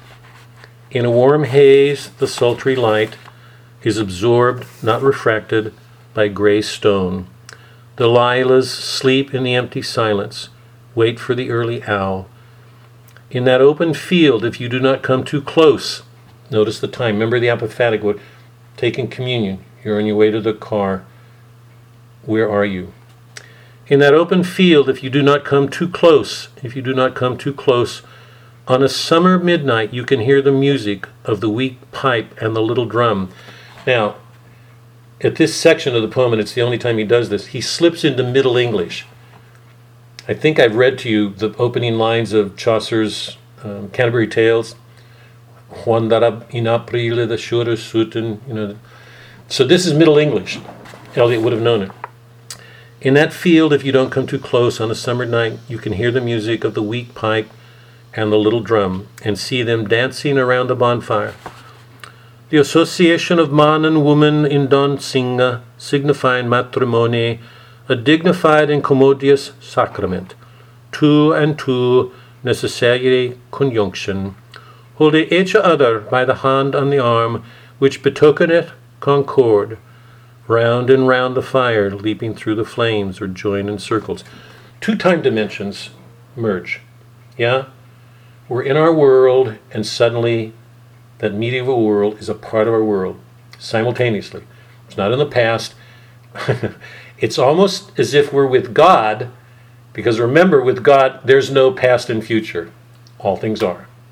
So for a moment, two, two time dimensions merge. Okay? Um, and he goes on. I'm just going to read, I'm, I'm trying to focus on this passage, so I'm skipping a lot. If you want to buy T.S. Eliot's The Four Quartets and read it because it's it's it's the most beautiful piece of poetry in the 20th century. Feet rising and falling, eating and drinking, dung and death. Dawn points and another day prepares for heat and silence.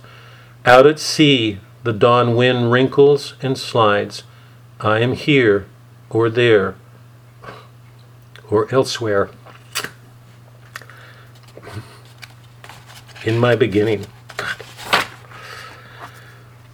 God. Um, um, later in the same piece, you say I'm repeating something I've said before. I shall say it again. Shall I say it again? In order to arrive there, to arrive where you are, to get from where you are not, you must go by a way wherein there is no ecstasy. In order to arrive at what you do not know, you must go by a way which is the way of ignorance. In order to possess what you do not possess, you must go by the way of dispossession. In order to arrive at what you are not, you must go the way in which you are not. And what you do not know is the only thing you know. And what you own is what you do not own. And where you are is where you are not. Um, so here I am in the middle way, having had 20 years. It's after the war, and he talks about the war. And then he, um, he closes with this Home is where one starts one. As we grow older, the world becomes stranger, the pattern more complicated of dead and living. Not the, in, not the intense moment, isolated with no before and after, but a lifetime burning in every moment, and not the lifetime of one man only, but of old stones that cannot be deciphered.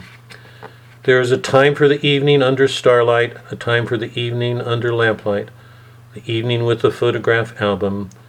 Love is most nearly itself when here and now cease to matter.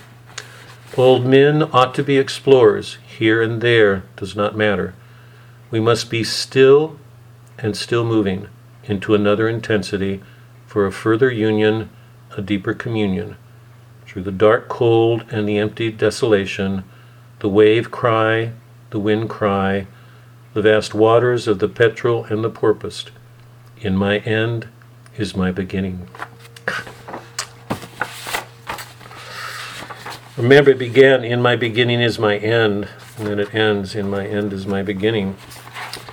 So, Eliot got that, just so you know, from Dante, or sorry, from Virgil, the first one, to make it clear, and then Dante, who does amazing things with it.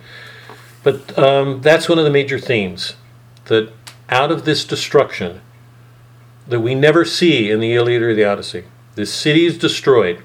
It will be reduced to crumbles. Um, um, out of this destruction comes this extraordinary thing. So, defeat cannot be a cause of despair. It's one of the most hopeful poems ever written because he's the one who makes clear that out of this defeat some can something great if only man perseveres. That was Paul's great virtue. So let me stop. I'm gonna I want to go to the lines of the poem, but before we do, any we don't have much time, which is okay, but I've sort of set out. Um, I want to start. I want to look at the opening lines tonight, and then we'll stop it. Any questions about all of this? I know it's a lot. You guys understand the apophatic, right? Okay, I'm all good. I'm going to expect to, um, to hear great things about the poetry you guys are writing.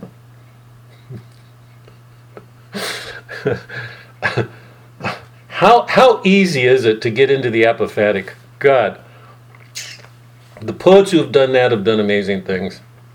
Anyway, no questions. Come on, you guys. I must be doing something wrong here. Melody, I cannot believe you don't have a question. Tina. Not yet. Oh, sorry. Go ahead. No. No, not yet. Just No? give me some time. Tina. No. Um, no, No. no questions. Heather, come on. You're a teacher. Come on. You got to have a. Don't tell me you don't have a question. I don't believe that. Wow. I must must not be doing something right here. God. Okay. Um, you guys ready to start the Aeneid? Okay, let's start. You all, I hope you all have Fitzgerald's text so we can stay together on this. Oh, by the way, I've told you, the next work we're doing is Boethius, yeah? Um, and I'll, and I'll, I'll send an edition this week, but we won't get to it for several weeks, so there's nothing, but just so you know. First page, what, what Virgil's doing is what Homer did that an epic poet should do. He begins by asking the gods for help to tell this poem. So we know that whatever he says is under the inspiration of a divine order, a divine voice. Remember, this is the Logos, the Word. Um, so, the, the beauty of this, real beauty, is that he makes clear how important tradition is. He could not do that. We want to disown. We think that everything should be original. um, he's making it clear that he cannot do this without a love of the past, without tradition. So he honors Homer and his way of seeing things by beginning with an invocation. He invokes the gods to help him tell this story. But immediately become aware of this theme of what I'm calling um, the transformation or the um, what's the word not um, when you oh, when you translate um, when you take something from one form and turn it to another that he's taking this Greek world and and he's got to struggle this is the the struggle of the poet he's got to find a way of struggling um, to carry that past forward and transform it and still find words for it. And by the way, if it isn't clear, I think that's what each one of us does in a marriage. Whatever goes on with our parents, whatever struggles, whatever hardships, whatever whatever bad, whatever good, it doesn't matter. We have to take that past, carry it forward, and redeem it. That's our call, all of us. To carry the past forward and redeem it. Do something to learn from it, to change. That's the central action of the Aeneid, to carry our past forward. Let me put it this way. When we first marry, do we know exactly where we're going? And does it always turn out to be where we thought we were heading? Virgil's or Aeneas's life is in ruins. He set out to go. Is there? We want to have every control. We want to know exactly where we're going. We want to get this. The whole point of the Aeneid is we don't quite know what that this is. That it's a mystery we're involved in moving, and underlying it is this great hope of what will be there. So he's beginning by picking up the past, he's invoking the gods, and he's going to tell this story about Aeneas who will set out on this, this quest. I sing of warfare and a man of war from the sea coast of Troy in early days. He came to Italy by destiny, to our Lavinian western shore, a fugitive, this captain, buffeted cruelly on land as on sea.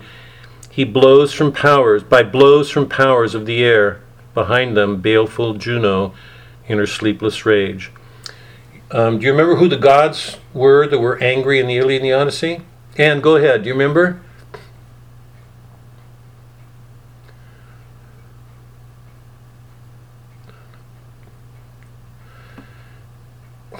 Apollo was the one angry in the Iliad. Remember, because um, they um, they dishonored Chryses, his priest, by not accepting the ransom. And Poseidon was the god angered in the Odyssey because Odysseus had blinded his son. I, I want to change this up a little bit if I can here. Lots of people are going to dismiss this because in each case there's an anger on the part of gods that's immediately going to involve men. We know from the readings of the Old Testament that Yahweh was often angered at the Israelites. Often. He took action on them. So we know that divine anger is a real thing on Yahweh. We saw Christ get angry a number of times, pretty seriously angry. He threw the money changers out of the temple. He was furious with them. He got very angry at Peter. Said, Get behind me, Satan. So don't let the fact that it's God's keep you from seeing that what the poets are recognizing is there's some divine anger, something has happened involving humans. In this case, it's Juno who is spiteful because she wants Carthage to be the greatest city of the world. She wants it to be her city. And when she sees that the Trojans are moving towards Italy and may found Rome, she wants to do everything she can. So immediately, part of the conflict that Aeneas is going to encounter is the conflict that a divine order sets up for him. Now, um, do it that what you will. Another thing you might think about is Satan belonged to an angelic order. He was invisible to the human order. But we're full, I hope we're fully aware of the kind of problems he presents to a human order. So here in the beginning, we, we're talking about a new kind of man. He's a fugitive, number one. He's a fugitive. He's a man at war. Um, and cruel looks were in his lot of war till he could found a city and bring home his gods to Latium, land of the Latin race, the Alban lords and the high walls of Rome. Tell me the causes, oh now, you know, what, go down a few lines. Can anger black as this prey on the minds of heaven? Can this have a divine origin, this kind of anger? Because Aeneas is going to have to face all sorts of problems in order to found this city. So the opening announces the themes. It's a fugitive. He's fleeing. And he's been called to found this city. And there is a divine order at work to stop him. So his obstacles are not going to be small at all. Um, on page five, we learned that Juno goes to um, Aeolus, the god of winds, and stirs up a storm um, that throws Aeneas off.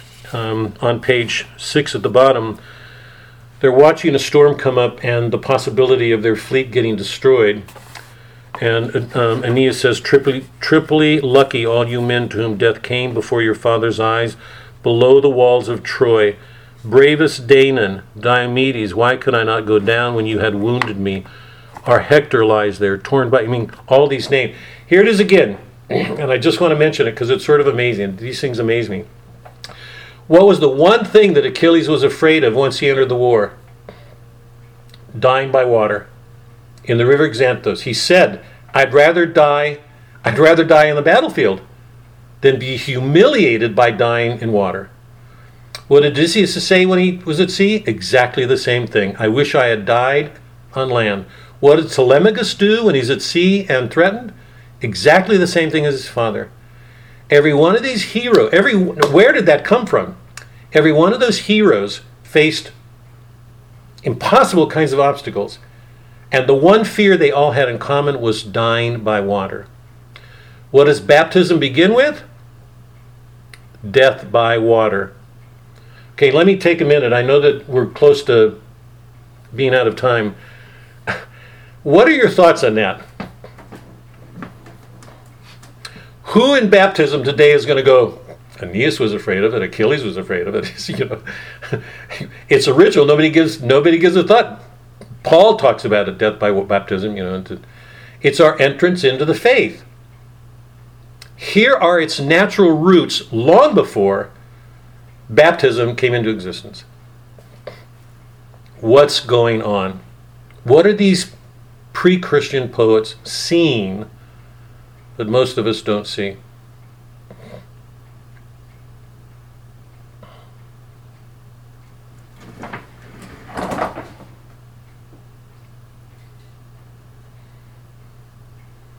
I'm going to need some wine for this one. Do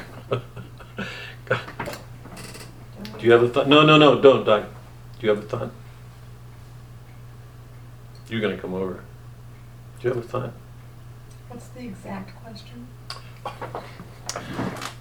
All these men have one thing in common in their fears. They face all these impossible tasks, but the one thing they all have in common is this fear of dying by water. Okay, I have an idea. This is this is Sue. Hi, Sue. Good.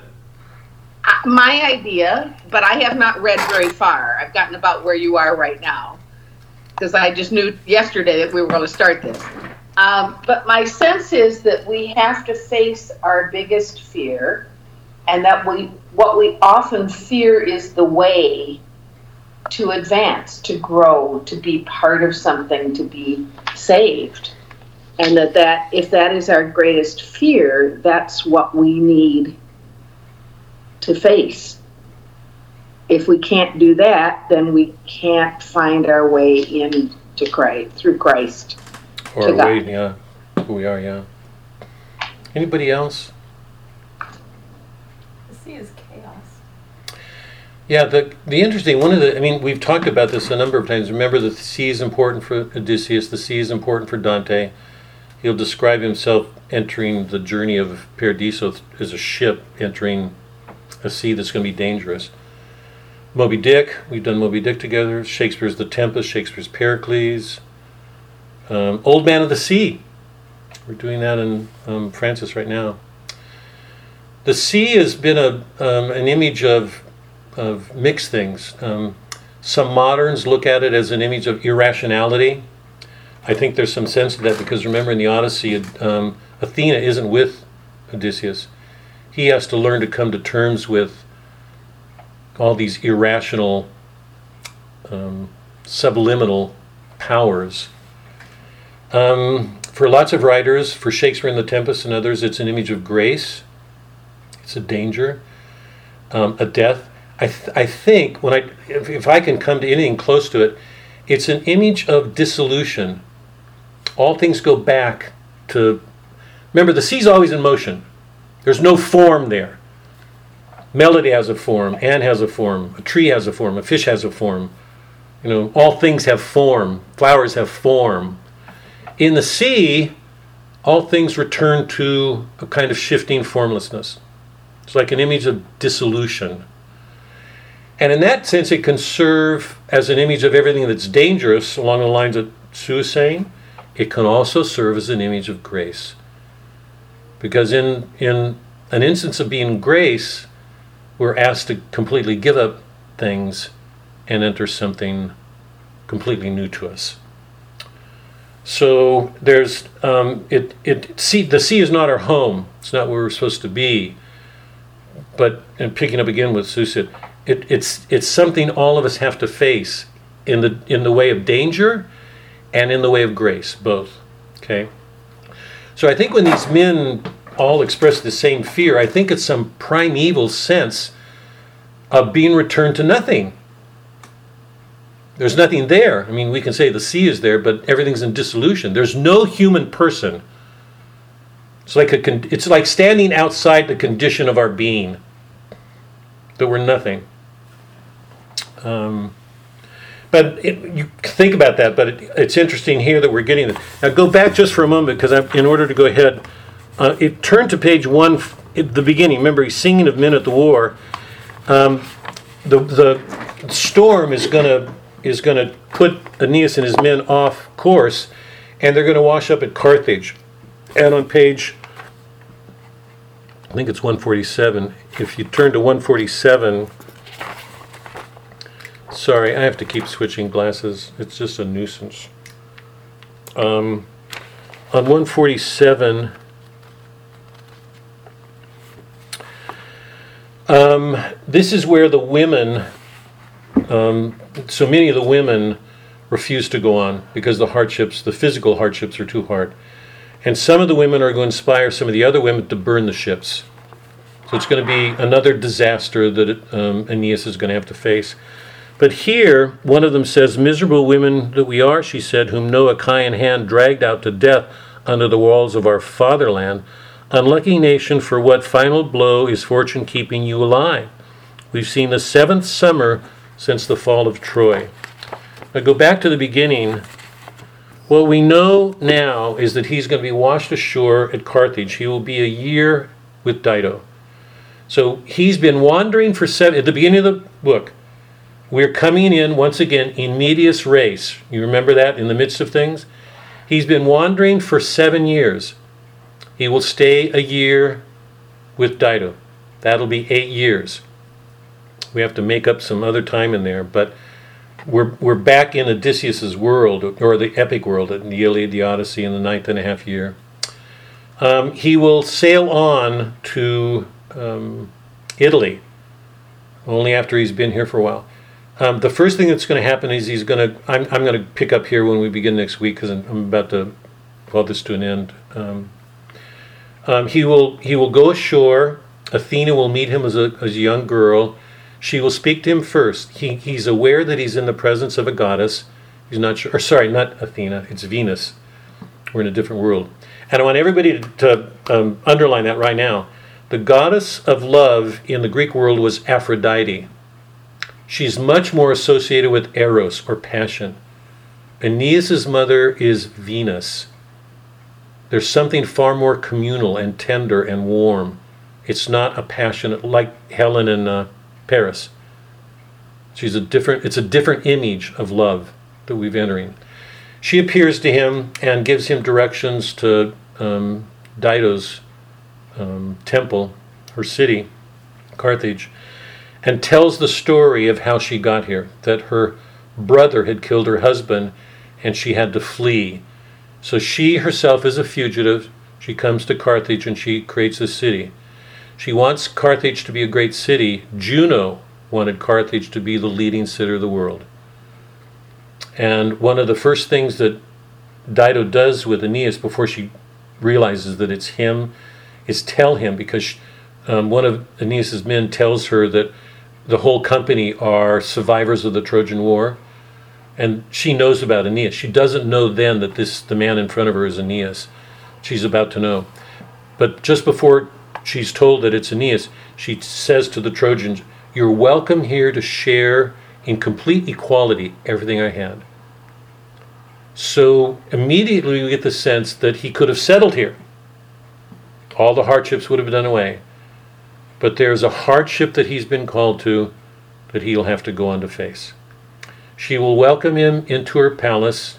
She will know that this is Aeneas. And what happens in book two is that he begins to tell the story of the wars and his journeys. Now, what we're structurally, if you if you go onto my line and you look at the notes I've given, you should see the scheme of this. The first six books of the Aeneid are based on the Odyssey. They're about Aeneas's journeys, his voyages. The second six books are about the battles of Troy. They're based on the Iliad. It's there where he's going to have to go to war with all these um, ethnic groups killing each other.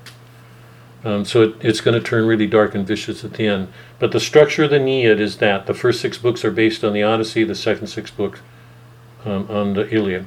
Here he's about to go into um, Dido's palace. They will have an affair for a year. It'll, it'll be the equivalent of um, Circe and Calypso. So one of the first questions I'm going to ask next time we meet a week from now is, what's the difference between what happens with Aeneas and Dido and um, Circe and Calypso? That's not a small question. If you know your history, you know that the greatest threat to Rome during its history was the wars that it had with Carthage. Carthage almost destroyed Rome. The Punic Wars, they went on for ages, again and again. Those are the great wars. Um, so the the what to call it? The origins of those wars, the seeds planted for them, are here in the relationship between Aeneas and Dido. But the crucial question that I, I want to go through the beginning, we'll pick up here, we'll, we'll cover the first two or three books next week, first two or three books. But the question I want to start with, after we, I'm going to go through a couple of pages just to get this behind it. One of the first questions I want to ask is, what's the difference between what Aeneas experiences with um, Dido and what Odysseus experiences with both Circe and Calypso? Okay, huge question. What does Virgil do to change it and why? How does that make for a different kind of hero? Okay? So we're on our way. Um, it's an extraordinary book. Um, I didn't say this before, but I'll say it now. It's, I mean, it's it's a minor point, but it's worth knowing. Homer's poets, poets, Homer's epics are part of an oral tradition. They were passed on orally. They weren't written down until the fifth century. So they're called primitive, primary epics.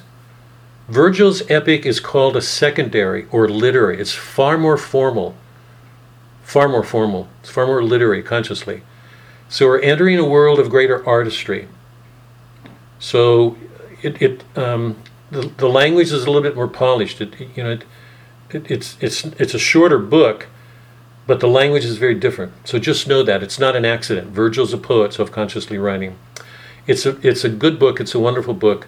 Um, be patient with the stylistic things. It's a different epic. It's a very different epic. Okay. Um, okay. It's good to see you all. Enjoy this book. It's an extraordinary book. Really, an extraordinary book. Um, and it prepares us really for the Divine Comedy. We've got Boethius to do before that, but this is the setting for the Divine Comedy, which is the central work of Christendom. So, okay.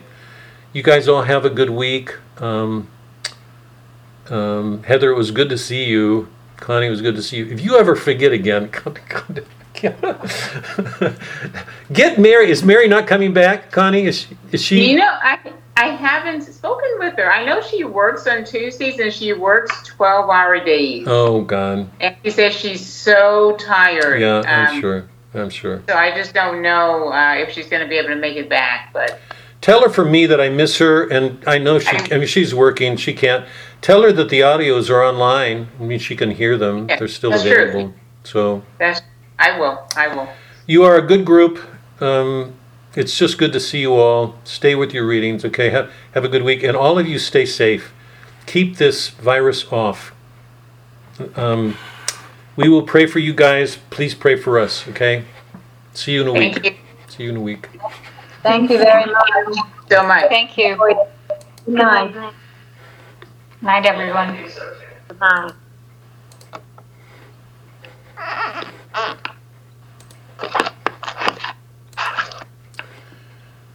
We'll go sometime here.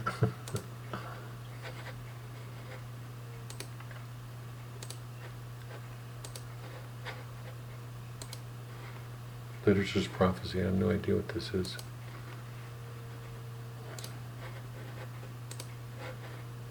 Oh hell! What? had I do to get? I don't know what to do. leave. How was the call quality? I couldn't, I don't know, dismiss, I have no idea.